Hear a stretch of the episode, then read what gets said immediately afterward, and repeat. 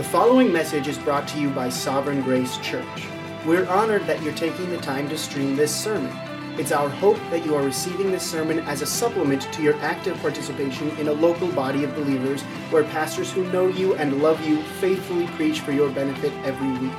If you are not a member of a local church, then we'd encourage you to find a local church today. For more information about Sovereign Grace Church or other churches in our denomination, please visit www.sovgracemn.org.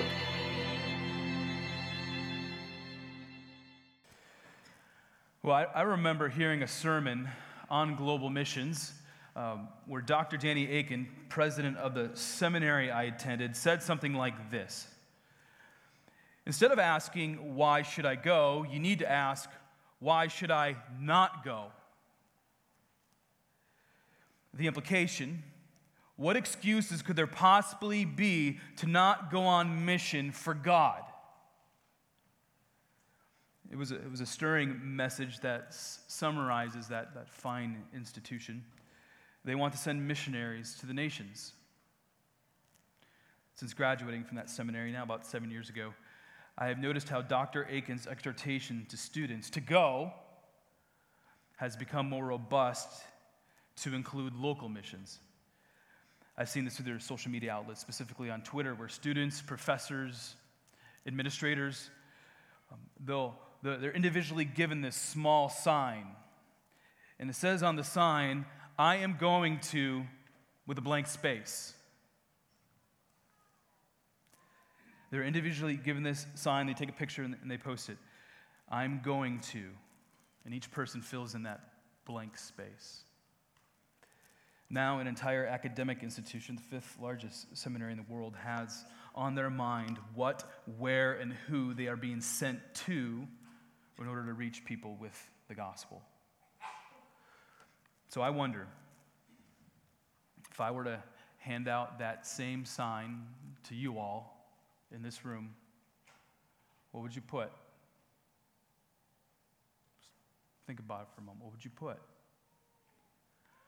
I am going to blank. Fill it in. Do you have an answer? Do you see yourself as a missionary sent by God?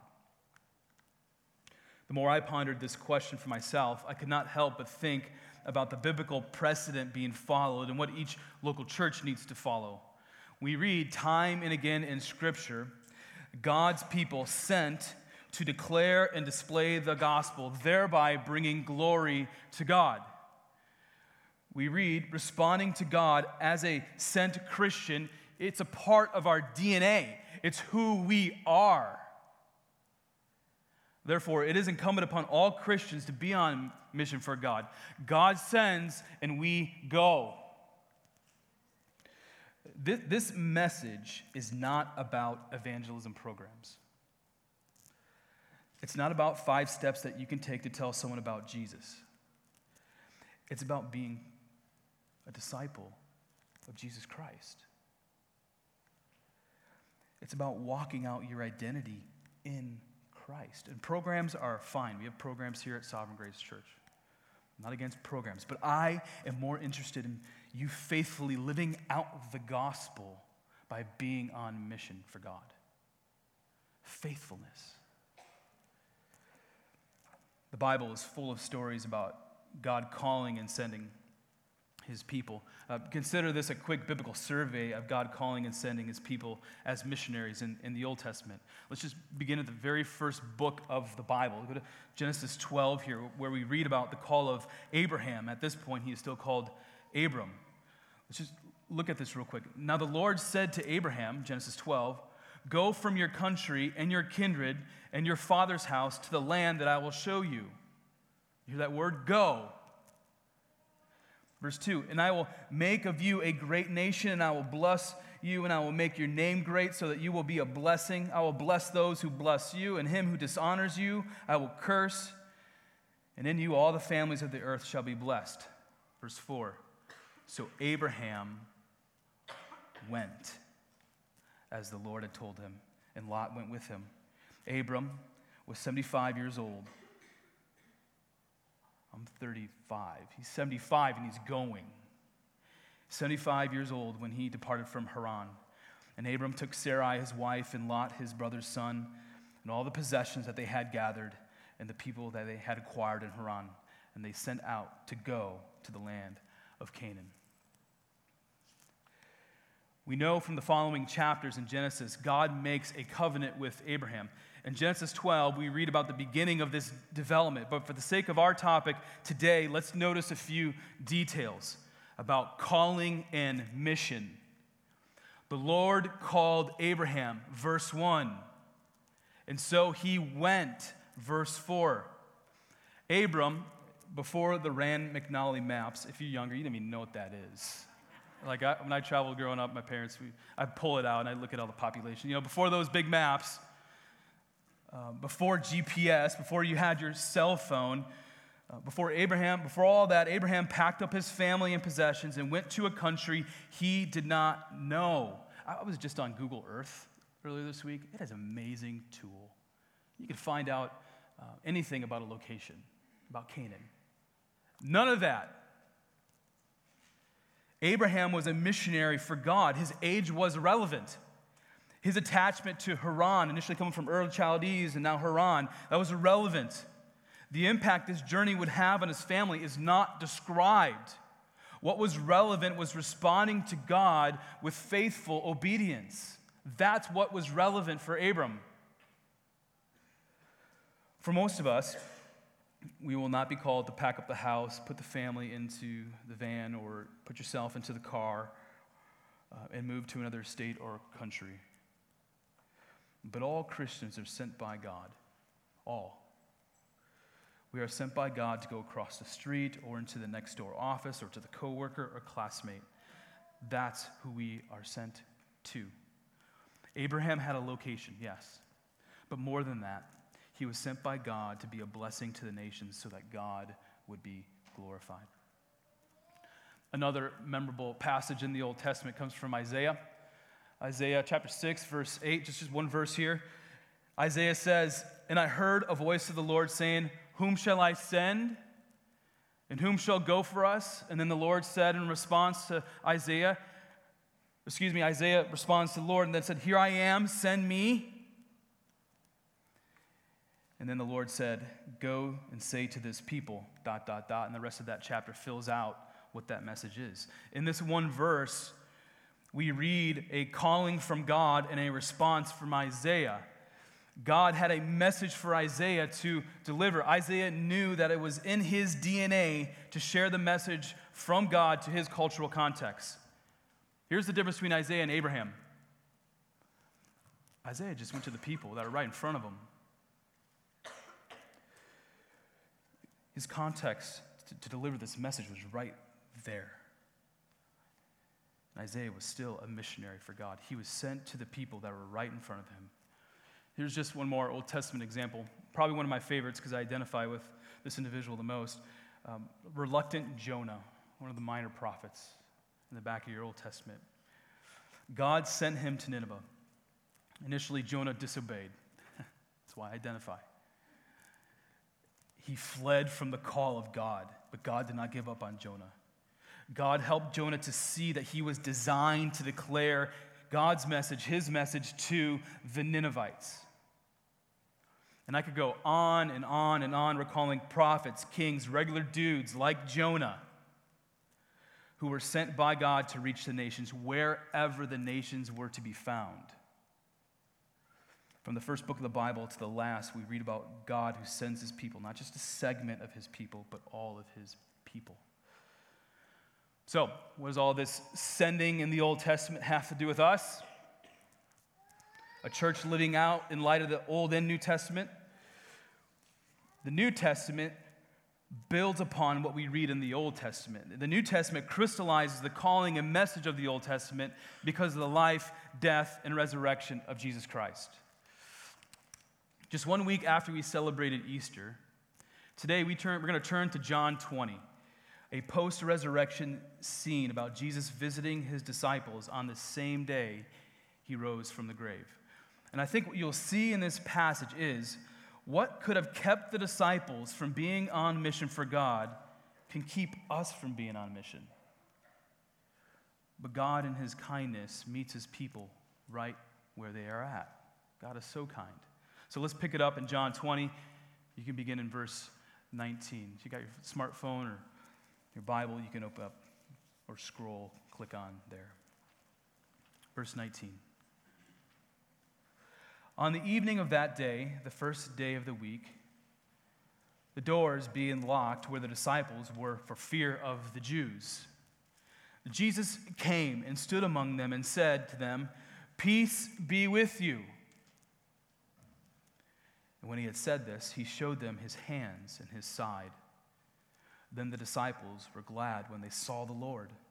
Jesus said to them again, Peace be with you. As the Father sent me, even so I am sending you. And when he had said this, he breathed on them and said to them, Receive the Holy Spirit. If you forgive the sins of any, they are forgiven of them. If you withhold forgiveness of any, it is withheld. It's the word of the Lord. In this passage, we see the connection between the crucified Christ and the resurrected Christ. Christ, who showed up on the scene, came with holes in his hand and a puncture on his side. And in that locked room, the risen Lord knew the heart of his disciples, and he was going to send them on mission, the same mission that Jesus had been called to. So I want to unpack this passage. And I'm going to do it by highlighting two broad categories. First, I'm going to make two observations about this scene that we just read. And then, two, I'm going to look closely at the words of Jesus. And it's my sincere hope that by the end, Christian, you will see that just as it's in the internal God's nature to be on mission to redeem his people through Jesus Christ, that same mission is a part of us. It's part of our DNA. Therefore, when Christians are sent, they respond by joyfully going. So let's make those observations about the context. First, the Apostle John writes these verses wanting to bring attention to the sudden appearance of Jesus. John wants to make clear for the reader that no one unlocked the door to let Jesus in. Do you notice that? The door was locked. His resurrection, with his wounds still visible, transformed Jesus' old body into a glorious resurrected body. It's clear that Jesus appears in the room, yet retaining the physical characteristics of a human being. No one let Jesus in. Jesus didn't have like a key or a wire pick to get himself through the door. John is trying to show us the utter divinity of Jesus, the resurrected Son of God. The power of the presence of Jesus after his resurrected, it just it can't be overstated. You can't overstate his resurrection. This ragtag group of guys had little motivation to continue this movement begun by Jesus. But then he appears. Paul explains in 1 Corinthians 15 why the resurrection is so, so important to Christianity and to Christian mission. Here, here's 1 Corinthians 15. Paul says, if there is no resurrection of the dead, then not even Christ has been raised. And if Christ has not been raised, then our preaching is in vain and your faith is in vain. We are even found to be misrepresenting God because we testified about God that He raised Christ. Now, verse 16 For if the dead are not raised, not even Christ has been raised. And if Christ has not been raised, your faith is futile and you are still in your sins. No resurrection means no Christianity and no motivation to respond to the calling of God to be sent.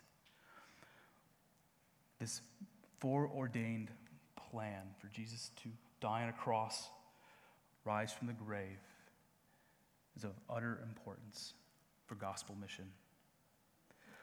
Paul says a few verses later but in fact, Christ has been raised from the dead, the first fruits of those who have fallen asleep.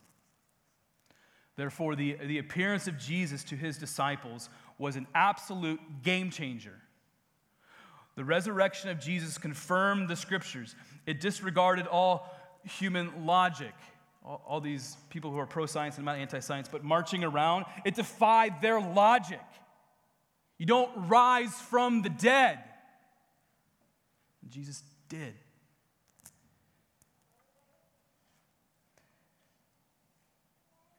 And the disciples would eventually be empowered by the Holy Spirit with the faith to share this good news. This last week, um, my wife, Cherie, sent me a text about a conversation between Chloe and Izzy. If you're friends on Facebook, I think you probably saw it. Um, it, it, went something like this Izzy, my, my three year old, initially begins by talking to mom and says this Happy Easter, mom. And mind you, it's Wednesday after Easter Sunday. Happy Easter, mom. And Chloe responds, It's not Easter anymore. Izzy says, It's Easter in my heart. And as a dad, you're like, Yes! she gets it. All right. You know, it, it it's a cute and, and, you know, it can be a funny story, but the kernel of truth is so powerful. The appearance of Jesus to his disciples, the very day he rose from the grave, set into motion the most profound and powerful mission this world has ever seen. And Jesus invites his disciples, past and present, to participate in this mission of the resurrected Christ. Also, notice that the reason why the room was locked, which is my second observation, the room was locked because the disciples were fearful of the Jews. Verse 19. Just a few days earlier, they witnessed the death of Jesus. Their leader, master, and teacher was executed uh, by hanging on a cross. And now they were fearful for their own life. Fear kept them isolated in this locked room. And I got to pause and simply ask do you blame the disciples for locking the room? People were on the streets looking to kill them. Seems like the prudent thing to do. I'm not sure I would have reacted any different if I was in their situation. Someone's looking to kill me, lock the room and hide. And so Jesus sees their fear. He sees my fear, he, sees your fear. I think Jesus is touching on a nerve, not only the disciples, but for us. One of the primary reasons why Christians do not share the gospel is because of fear. They're fearful. For disciples and for many Christians throughout the world, it is a fear of physical death because of persecution. That's, that's legit. For you and me, it could be a fear of being thought differently by friends, neighbors, family, and coworkers.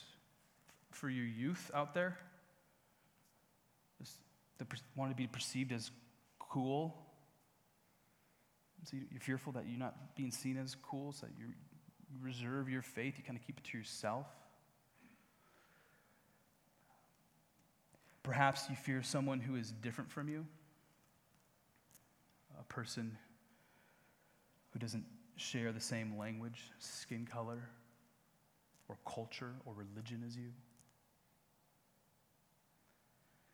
Whatever your fear, Jesus wants to address it this morning so that you can be on mission for God.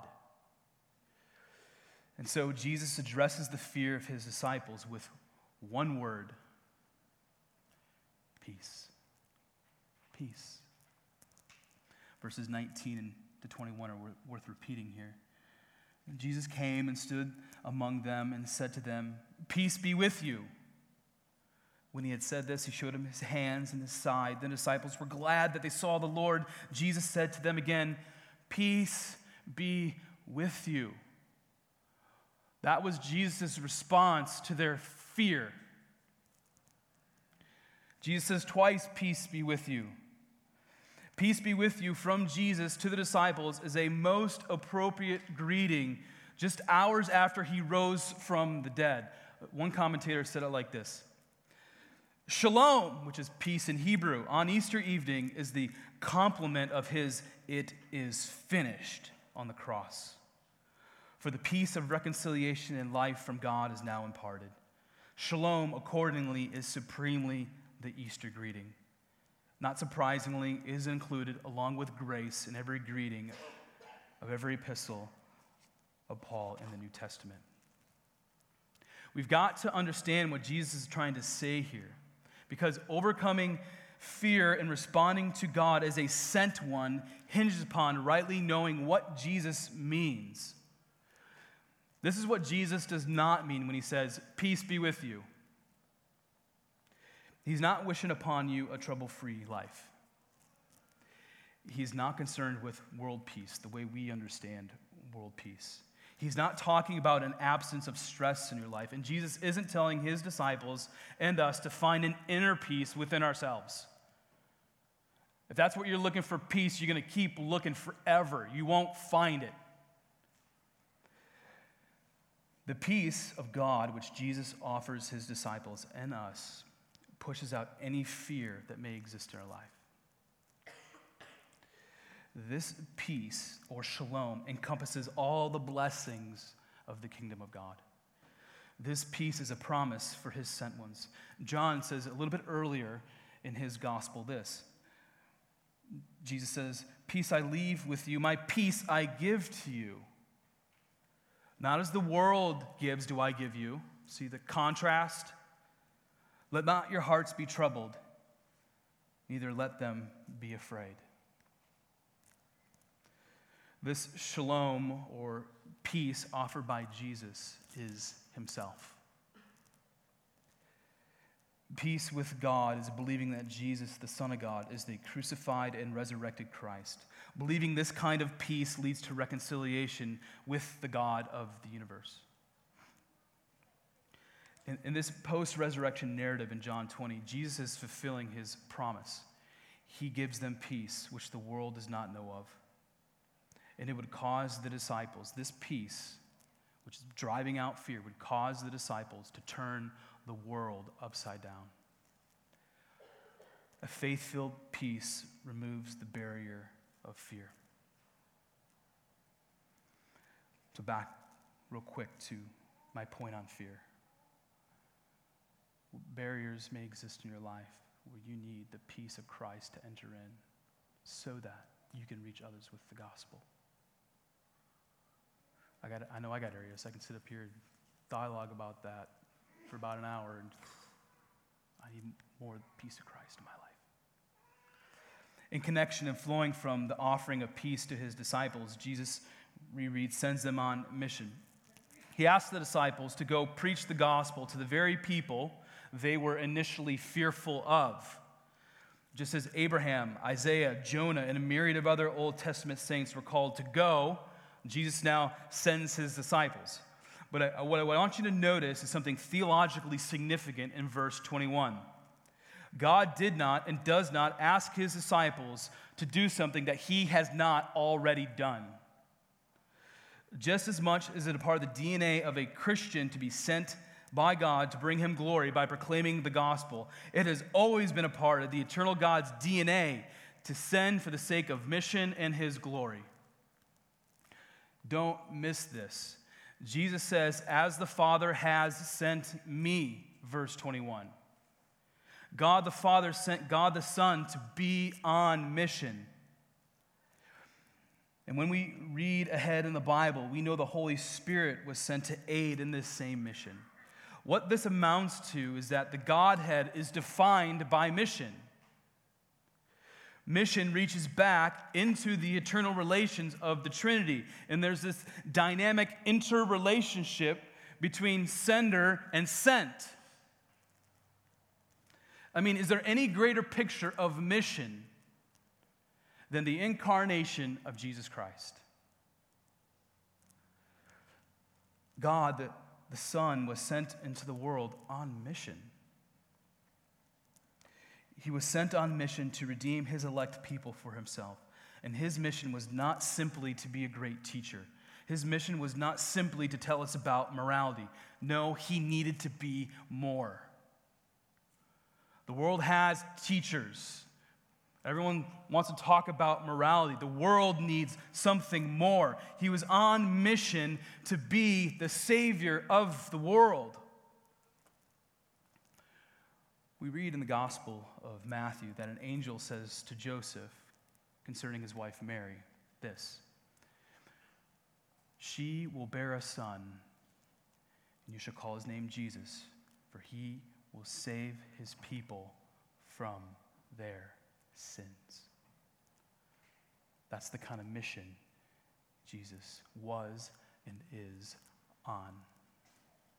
From eternity past, Jesus knew that he was always on mission to redeem his people by taking on humanity, to live a perfect life, to die on a cross, although there was no right to kill him. And then, as we celebrated last Sunday, to rise from the dead, proving that death had no claim on his life.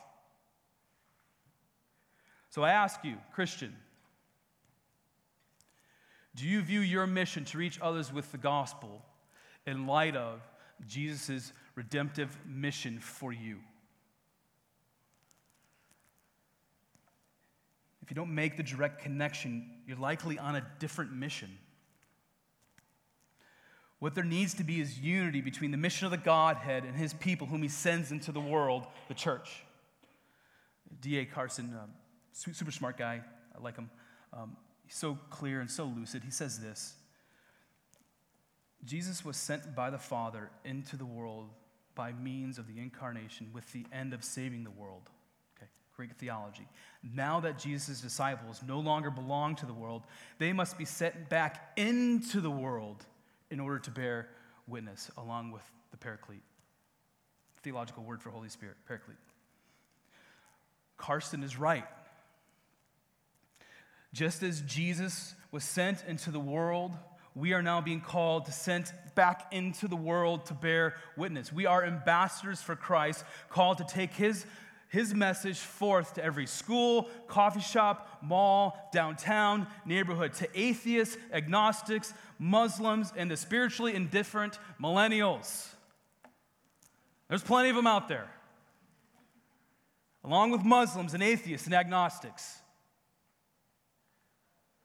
If there's a living soul in a specific locale, we are called to go. I'm going to take a moment to address a modern and common misconception about the mission in the local church. I've been in um, numerous conversations over the years with pastors and church members about the relationship between a church focusing on discipleship opposed to being missional. They, they kind of get put up against each other.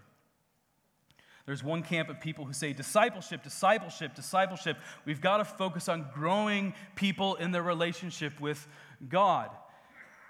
And another camp says mission, mission, mission. The local church needs to be more concerned with reaching people with the gospel. It's a false dichotomy. The local church needs to be more concerned with both. So my answer is yes and yes. It is unbiblical to pit discipleship and mission against each other. We are called in the Bible to do both. We're called, we use this language around here. We're, called to grow and go. From discipleship flows mission, and from mission flows discipleship. Let's stop pitting the two against each other. And I'll even argue this to my grave that the maturity of a discipled Christian is oftentimes seen in his or her participation in God's mission. Because I just made an audacious claim that i take that to my grave. I got to have someone back me up. Another super smart guy. To the degree to which individuals and churches are committed to mission, both locally and throughout the world, will be the measure of how godlike or how godly you are. An individual growing in his or her discipleship includes becoming more aware and active in mission. Jesus never separated the two. He actually shows how they're connected. And so we need to see that in Scripture. Here's just one example from the Gospel of Mark he, Jesus, went away from there and he came to his hometown, and his disciples followed him.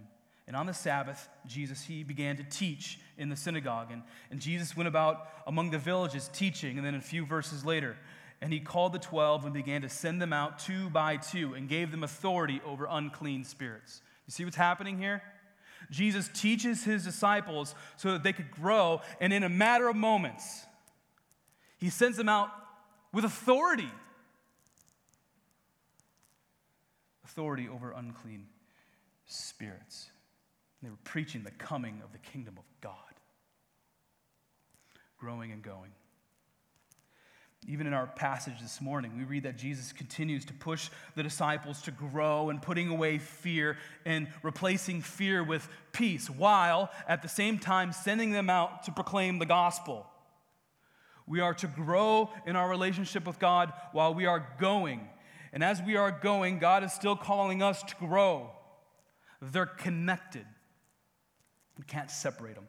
As we grow and go, it is kind of the Lord to give us his peace to displace our fears. But he doesn't stop there. The Lord does not stop there. The Lord does not want his people disconnected from a relationship with God while we declare the gospel. Therefore, we are given God the Holy Spirit while we are on mission. Verse 22 and 23.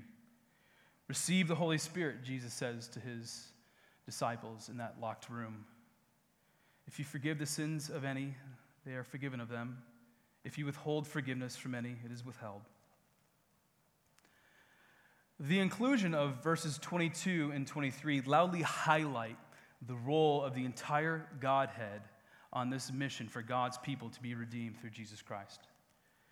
We've already seen that the Father sent the Son, the incarnation. That's missional. And now the Son tells his disciples to receive the Holy Spirit. So, what are, the, what are the implications of being empowered by the Holy Spirit as we go to declare the gospel and make disciples? I want to quickly highlight three implications of the roles, the role of the Holy Spirit in our lives as we go. The first might be obvious. When you are empowered by the Holy Spirit, God is with you while you're on mission. We need to be actively thinking about that. Christian, God, the Holy Spirit, is working in you right now. And when you go on mission, He is working in you. John 16 says this, verse 7. Jesus says, Nevertheless, I tell you the truth. It is to your advantage that I go away. For if I do not go away, the Helper, the Holy Spirit, will not come to you. When the Spirit of truth comes, he will guide you into the truth, into all truth. For he will not speak of his own authority, but whatever he hears, he will speak. And he will declare to you the things that are to come. We're like tools in the hand of God. I say that to the youth leadership team all the time before we go serve the youth on Wednesday nights. We're tools in God's hand. And He desires us to be used by Him, so He uses us for His glory, to get on His mission.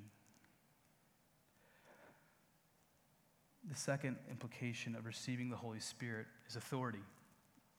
In verse 23, it says that we have the power to forgive and not to forgive.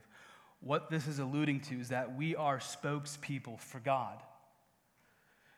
Now, we have no authority on our own, but God divinely imparts his authority for the proclamation and advancement of the gospel.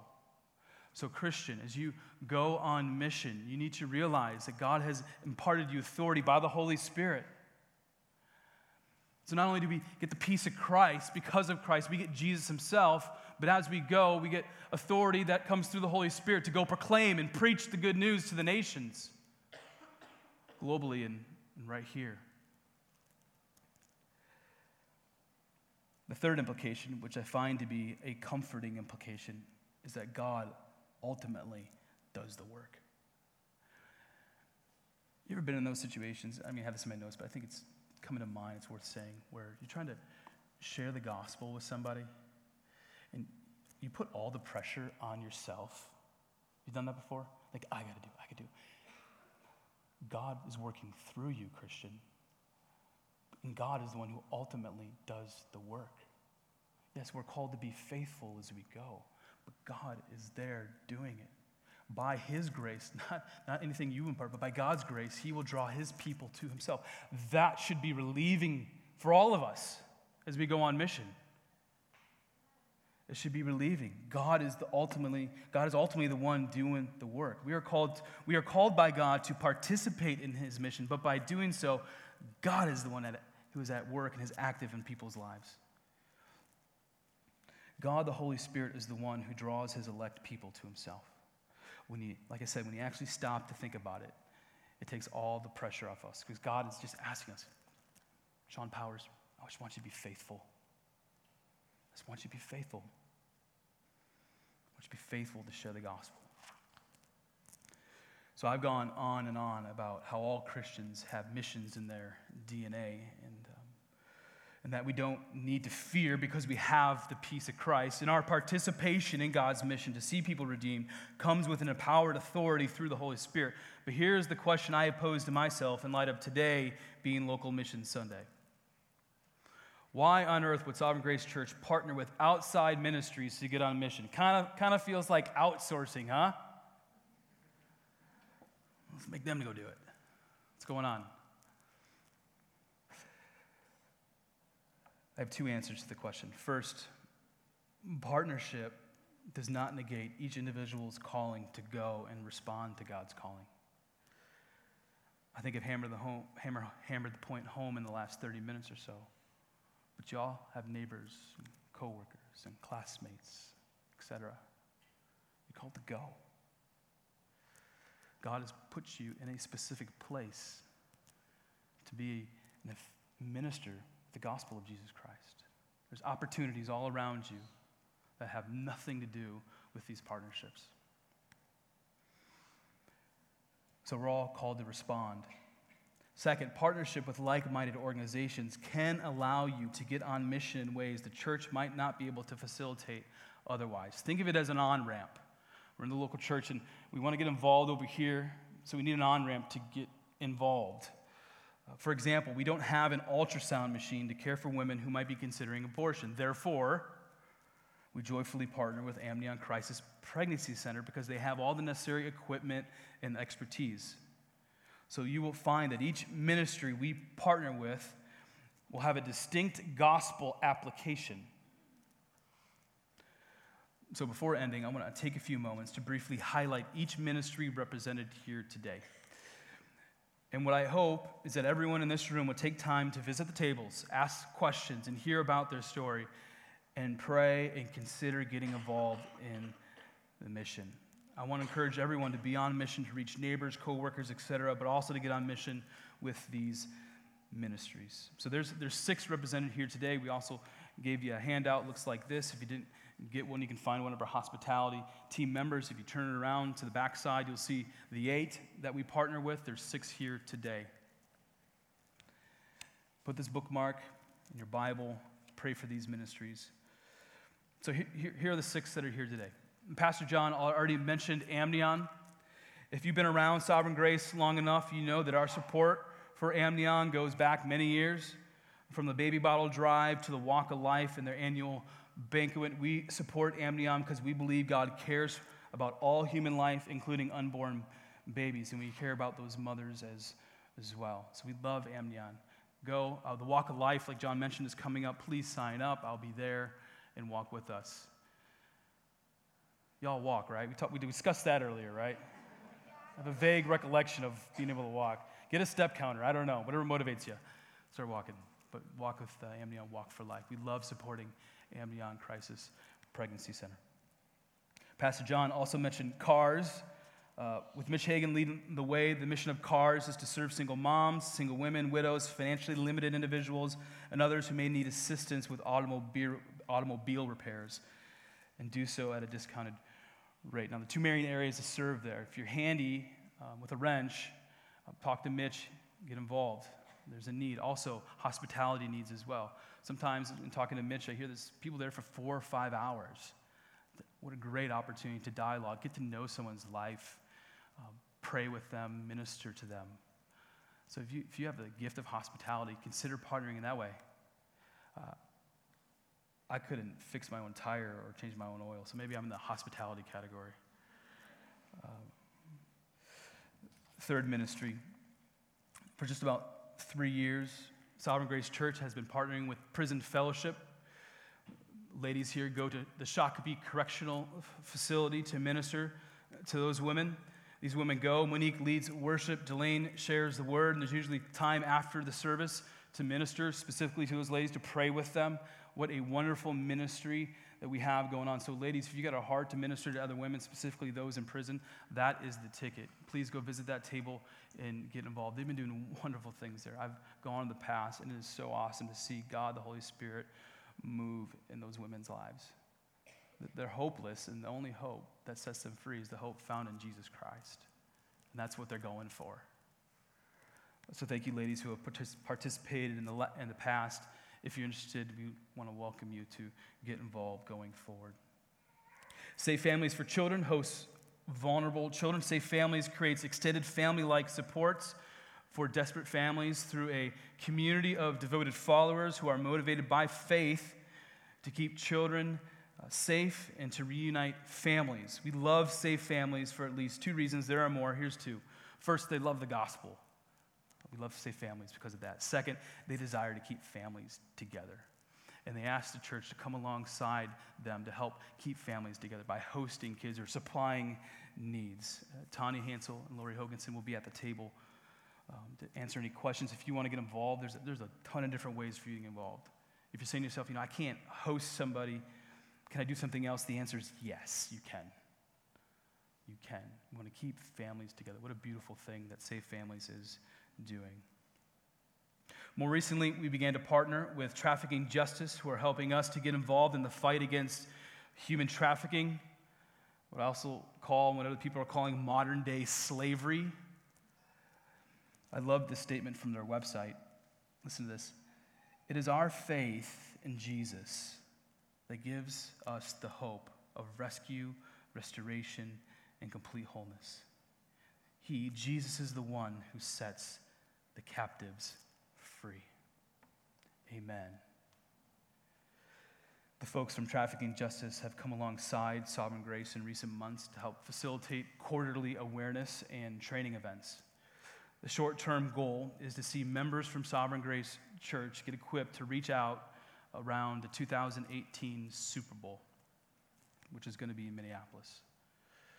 Uh, number one event in the world every single year, from what I understand, where most trafficking happens is at a Super Bowl. So we want to get involved, we want to engage. So if you have a heart for that, go visit the folks from Trafficking Justice. Uh, just kind of an FYI as well. Here at Sovereign Grace, we have a For Freedom initiative. We, we have our uh, For Freedom initiative. We have a Freedom Boutique. Uh, we do some other things as well where we engage uh, trafficking efforts, but Trafficking Justice has come alongside to help facilitate some of these uh, teaching moments. So thank you for them for coming and for par- partnering with us. Last but not least, Youth Impact Racing was founded by Adam Broccoli in 2013. A whistle, indeed. And exists, it's not a, it's a, you know, like a affirmation. Um, in 2013, um, Adam founded that member here at Sovereign Grace Church, and it exists to share the good news of the gospel by building relationships with teens, providing life skill training, and offering mentorship through the avenue of RC racing. They do this by teaching teens, young people, all there is to know about go karts, from classroom theory to hands on learning, team building, and racing on a track. Teens will have the chance to learn responsibility and the value of friendship. And here's what I really love. It's what I really love about youth impact racing. RC cars are a means to reach teens with the gospel. Who doesn't want to play the, with the car, right? You know? you know, I would crash it in about two minutes, but then I'm stuck there and I get to hear the gospel. Awesome. Let's share the gospel with teens. So, those are the six ministries represented here today. My encouragement to you, like I've said, is to go visit them, talk with them. If God is putting a particular ministry on your heart, my encouragement to you is press in and get involved. Get involved. Let me go back to what I said at the very beginning. If I gave you a sign that said, I am going to, with the blank space, what are you going to put into the blank space? All Christians should be putting something into that blank space. All Christians. I am going to blank.